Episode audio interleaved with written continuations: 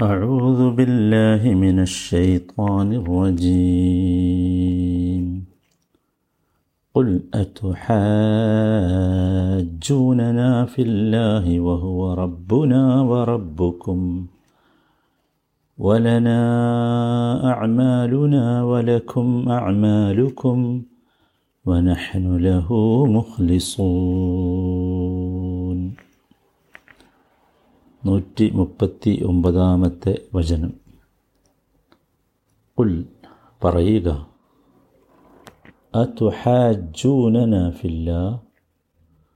അള്ളാഹുവിന്റെ കാര്യത്തിൽ നിങ്ങൾ ഞങ്ങളോട് ന്യായവാദം നടത്തുകയാണോ?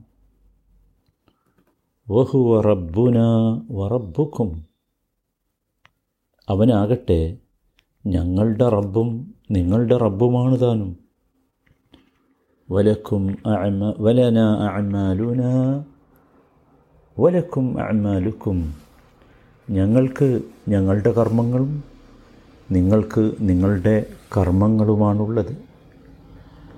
വനഹ്നു ലഹു മുഖ്ലിസൂൻ.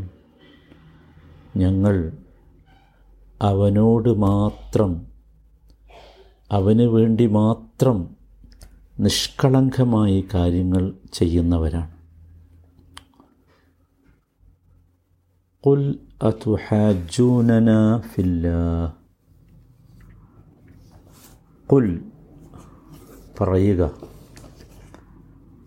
ഇവിടെ പറയുക എന്ന് പറഞ്ഞ കൽപ്പന സംശയമല്ല ആദ്യമായി നബി സല്ലല്ലാഹു അലൈഹി വസല്ലമയോടാണ്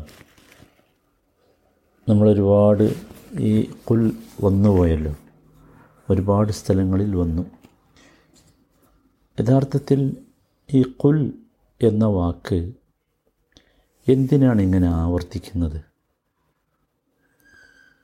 ഒരുപാട് കാര്യങ്ങൾ അതിന്റെ പിന്നിലുണ്ട്. സത്യത്തിൽ ഇവിടെ നബിയോടാണ് അള്ളാഹു കുൽ എന്ന് പറയുന്നത് പറയുക. അവൻ നബി സല്ലാ അലൈഹി വല്ലമ്മ ആ പറയുക എന്ന് പറഞ്ഞ കൽപ്പന ഒഴിവാക്കി അതിന് ശേഷമുള്ളത് പറഞ്ഞാൽ പോരെ. കാരണം കുൽ എന്നത് നബി സല്ലാ അലൈഹി സ്വല്ലമയോടുള്ള കൽപ്പനയല്ലേ. ഒരു ഉദാഹരണം പറഞ്ഞാൽ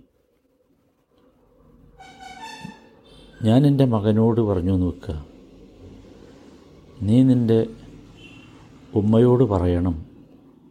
ഉപ്പ നിങ്ങളോട് ഇന്ന ഇന്ന കാര്യങ്ങളൊക്കെ ചെയ്യാൻ വേണ്ടി പറഞ്ഞു എന്ന്.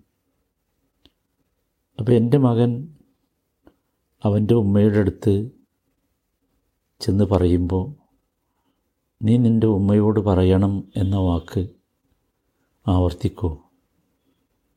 ഒരിക്കലുമില്ലല്ലോ യഥാർത്ഥത്തിൽ ഇവിടെ ഇങ്ങനെ ആവർത്തിച്ചതിന് പിന്നിൽ ഒരു വലിയ രഹസ്യമുണ്ട്. അത് ഈ കൊൽ എന്ന് ഇനി ഖുർആാനിൽ എവിടെ വായിക്കുമ്പോഴും നമ്മുടെ ഹൃദയത്തിലേക്ക് കടന്നു വരണം. അതിലേറ്റവും പ്രധാനമായത് അള്ളാഹു തന്റെ ദൂതനോട് കൊൽ എന്ന വാക്കിലൂടെ കൽപ്പിക്കുമ്പോൾ അത് വായിക്കുന്ന കേൾക്കുന്ന നാം മനസ്സിലാക്കണം. അത് നബി തിരുമേനിയുടെ കൽപ്പനയല്ല. മറിച്ച് അള്ളാഹുവിൽ നിന്നുള്ള കൽപ്പനയാണ് സുബാനല്ലാ അള്ളാഹുവിൽ നിന്നുള്ള കൽപ്പനയാണ്. റസൂലിന് എന്തേ നിർവാഹമുള്ളൂ? അത് നമുക്ക് എത്തിച്ചു തരിക എന്നതേ നിർവാഹമുള്ളൂ. അതല്ലാതെ റസൂലിന്റേതല്ല ആ വാചകങ്ങൾ. യഥാർത്ഥത്തിൽ ഇത് വീണ്ടും നബി തിരുമേനി ആവർത്തിക്കുന്നത് അതിലെ രണ്ടാമത്തെ വിഷയം. വളരെ ഗൗരവത്തിൽ നാം മനസ്സിലാക്കണം. അത് അള്ളാഹുവിന്റെ വചനങ്ങൾ ഇവിടെ നമുക്ക് എത്തിച്ചു തരുമ്പോൾ ഇതുപോലും ഒഴിവാക്കാതെ റസൂലുല്ലാഹി അലൈഹി വസല്ലമ നമുക്ക് എത്തിച്ചു തന്നത് ആ പദവും ഖുർആാനിന്റെ ഭാഗമാകുന്നു എന്ന് മനസ്സിലാക്കാൻ വേണ്ടി തന്നെയാണ്. അതല്ലാതെ പ്രവാചകനൊരു പാവമായതുകൊണ്ടല്ല.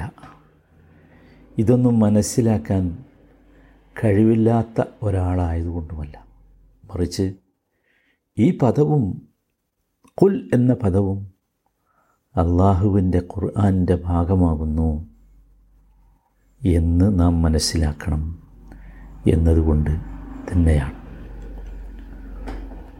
മൂന്നാമതായി ഈ കുൽ എന്നതിൽ നിന്ന് നാം മനസ്സിലാക്കി എടുക്കേണ്ട കാര്യം അള്ളാഹു സുബാനോ താല എന്താണോ റസൂലിന് അവതരിപ്പിച്ചു കൊടുത്തത് അത് ഒരു വ്യത്യാസവുമില്ലാതെ ഒരു കൂട്ടിച്ചേർക്കലുകളുമില്ലാതെ ഒന്നും വിട്ടുകളയാതെ നമുക്കെത്തിച്ചു തന്നു എന്നതിന്റെ രേഖയാണിത്. കുൽ എന്ന അള്ളാഹുവിന്റെ റസൂലിനോടുള്ള കൽപ്പന പോലും അപ്രകാരം നിലനിർത്തിയിരിക്കുന്നു എന്നർത്ഥം. ഇത് ഇങ്ങനെയൊക്കെ വായിച്ചാൽ നമുക്കൊരു കാര്യം ബോധ്യമാകും. കൊൽ എന്ന ശേഷം പറയുന്ന സന്ദേശം തീർത്തും അതീവ ഗൗരവമുള്ളതാണ്. അത് സന്ദേശവാഹകനായ തിരുമേനിയുടെ വകയല്ല. മറിച്ച് അള്ളാഹുവിൽ നിന്നുള്ളത് തന്നെയാണ്. അതോടൊപ്പം ഇവിടെ മനസ്സിലാക്കേണ്ട വളരെ ഗൗരവമുള്ള ഒരു കാര്യമുണ്ട്. അത് തുടർന്നുള്ള വചനം ഈ വചനം തുടർന്ന് വിശദീകരിക്കുമ്പോൾ നമുക്കൊന്നുകൂടി ബോധ്യമാകും. അതെന്താണെന്ന് ചോദിച്ചാൽ അത് നമ്മൾ അള്ളാഹുവിന്റെ കുൽ എന്ന വാക്കിൽ നിന്ന് വായിച്ചെടുക്കേണ്ടതാണ്. അത് ദീനുമായി ബന്ധപ്പെട്ട വിഷയത്തിൽ തർക്കിക്കാൻ വരുന്ന വേദക്കാരോട് നിങ്ങളുടെ നയം എന്തായിരിക്കണം എന്നതാണ്. നമുക്ക് അറിയാം തൊട്ടു മുമ്പുള്ള വചനങ്ങളിലൊക്കെ ഇസ്ലാം അള്ളാഹുവിലും അവൻ നിയോഗിച്ചയച്ച പ്രവാചകന്മാരിലും അവരുടെ സന്ദേശങ്ങളിലും വിശ്വസിക്കുകയും ആ വിശ്വാസത്തിന്റെ താല്പര്യമനുസരിച്ച് ജീവിക്കുകയുമാണ്. അതേ വിശ്വാസവും ജീവിത രീതിയും പിന്തുടരാനാണ് പൂർവ വേദങ്ങളുടെ ആളുകളും ബഹുദൈവ വിശ്വാസികളുമെല്ലാം തീരുമാനിക്കേണ്ടത്. അതാണ് അള്ളാഹു മനുഷ്യന് നൽകിയിട്ടുള്ള വർണം. അതാണ് പ്രകൃതിക്കിണങ്ങിയ വർണം. അതാണ് യഥാർത്ഥത്തിലുള്ള വിശ്വാസാചാരം. ഇതൊക്കെ പറഞ്ഞിട്ടും ഈ യാഥാർത്ഥ്യത്തെ അറിഞ്ഞിട്ടും അതിനെ അംഗീകരിക്കാൻ കൂട്ടാക്കാതെ നബി തിരുമേനിയെയും അദ്ദേഹത്തിന്റെ സന്ദേശങ്ങളെയും എതിർത്ത് തോൽപ്പിക്കാൻ തുനിഞ്ഞിറങ്ങിയ അന്നത്തെ ജൂത ക്രൈസ്തവ വിഭാഗങ്ങളെയാണ് യഥാർത്ഥത്തിൽ ഇവിടെ സവിശേഷമായി നബി തിരുമേനി അഭിമുഖീകരിക്കുന്നത്. അതുകൊണ്ട് തന്നെ തിരുമേനിയോട് അള്ളാഹു കൽപ്പിച്ച ഈ ഒരു നയമായിരിക്കണം അവരോട് നാം സ്വീകരിക്കേണ്ടത് എന്നർത്ഥം. അതെന്താ? അത് തുടർന്നുള്ള വചനങ്ങളിൽ വിശദീകരിക്കുന്നുണ്ട്. ആ നയമാണ് കുൽ എന്നതിൽ നിന്ന് നാം വായിച്ചെടുക്കേണ്ടത്. അത് മറ്റൊന്നുമല്ല. നമ്മളൊരിക്കലും നമ്മളോട് തർക്കിക്കാൻ വരുന്ന തർക്കിക്കല്ല ഞാൻ തുഹാജൂന എന്ന പദത്തെ വിശദീകരിക്കുന്നുണ്ട്. അത് തർക്കമല്ല യഥാർത്ഥത്തിൽ. മറിച്ച് അത് ന്യായവാദം ഉന്നയിക്കുന്നതിനാണ് യഥാർത്ഥത്തിൽ തുഹാജൂന എന്ന പദം ഉപയോഗിക്കേണ്ടത്. ന്യായവാദം എന്ന് പറഞ്ഞാൽ ഈ പറയുന്ന ആൾക്കെന്തുണ്ട്? അയാളുടെ കയ്യിൽ തെളിവുണ്ട്. അത് ശരിയാണോ തെറ്റാണോ എന്നത് മറ്റൊരു വിഷയം.